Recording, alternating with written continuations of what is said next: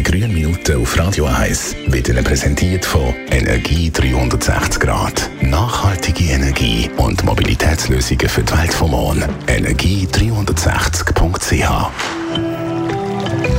Seit zehn Jahren gibt es die grünen Minuten. Ein guter Zeitpunkt, um einen Rückblick zu machen. Andreas Krise von der Umweltarena in Spreitenbach. Wie ist eigentlich die Idee der grünen Minuten entstanden? Staunen und lernen, wie man nachhaltig lebt, mit modernstem Komfort. Die Umweltarena erfüllt als gemeinnützige Stiftung einen Bildungsauftrag zu allen Bereichen der Nachhaltigkeit. Das beinhaltet die Umweltbildung für Volks- und Berufsschulen, aber auch Nachhaltigkeitstage für Firmen und Umweltwissen im Alltag. Das heißt, wie man nachhaltig lebt, sich ernährt, kocht, baut und wohnt.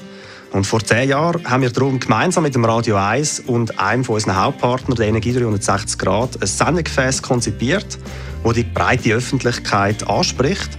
Und so ist auch der wöchentliche Podcast «Die grüne Minute» entstanden. Also eine Rubrik oder eben ein Thema, das es seit zehn Jahren gibt. Ich finde, da darf man sich ruhig selber ein bisschen auf die Schulter klopfen. Darum die Frage, warum ist die grüne Minute so erfolgreich? Wir können äh, mit auf eine sympathische Art unsere Kompetenzen im Bereich Energieeffizienz und Nachhaltigkeit weitergeben.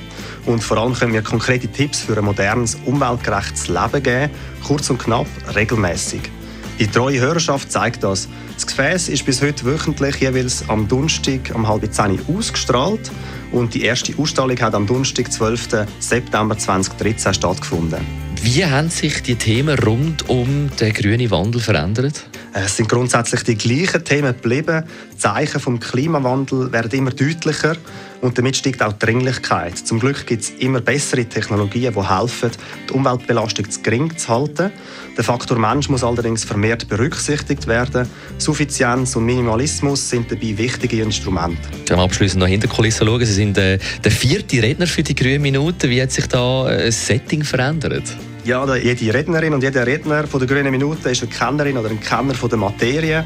Jeder ist ein Experte, Expertin, hat aber auch seine Spezialgebiete und einen anderen Hintergrund. Der Geschäftsführer ist da dabei gewesen, es ist die Verantwortung der Marketingleitung ist dabei gewesen und auch Besucherinformationsleiterin. Es ist sicher von Vorteil, wenn man ab und zu das Gesicht von der Grünen Minute wechselt. Jeder packt äh, das Thema anders an.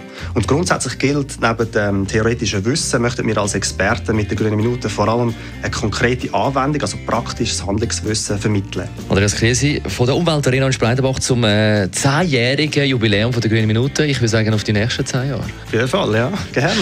Und falls ihr auch Ideen habt auch, oder Inputs, jederzeit willkommen. Sie können uns mailen. Sie können jederzeit den Podcast nachlesen auf der Seite von der umweltarena.ch oder auch auf radio1.ch.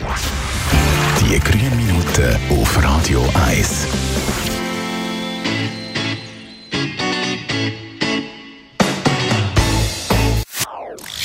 Das ist ein Radio 1 Podcast. Mehr Informationen auf radio1.ch.